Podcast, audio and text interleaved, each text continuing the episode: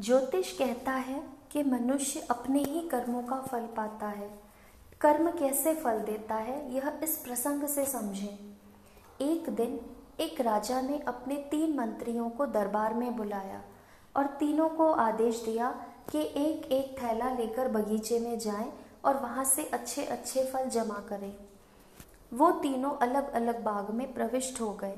पहले मंत्री ने कोशिश की कि राजा के लिए उसकी पसंद के अच्छे अच्छे और मज़ेदार फल जमा किए जाएँ।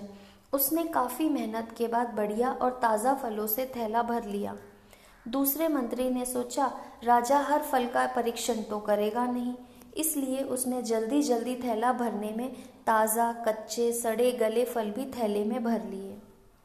तीसरे मंत्री ने सोचा, राजा की नज़र तो सिर्फ़ भरे हुए थैले की तरफ़ होगी। वो खोलकर देखेगा भी नहीं कि इसमें क्या है। उसने समय बचाने के लिए जल्दी जल्दी इसमें घास और पत्ते भर लिए और वक्त बचाया। दूसरे दिन राजा ने तीनों मंत्रियों को उनके थैलों समेत दरबार में बुलाया और उनके थैले खोलकर भी नहीं देखे और आदेश दिया कि तीनों को उनके थैलों समेत दूर स्थान के एक जेल में पंद्रह दिन के लिए कैद कर दिया जाए। अब जेल में उनके पास खाने पीने को कुछ भी नहीं था, सिवाय उन फल से भरे थैलों के।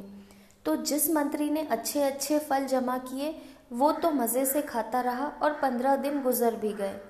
फिर दूसरा मंत्री, जिसने ताज़ा, कच्चे, गले, सड़े फल जमा किए थे, वह कुछ दिन तो ताज़ा फल खाता रहा, फिर उसे खराब फल खाने पड़े, जिससे वो बीमार हो गया और उसे बहुत तकलीफ़ उठानी पड़ी।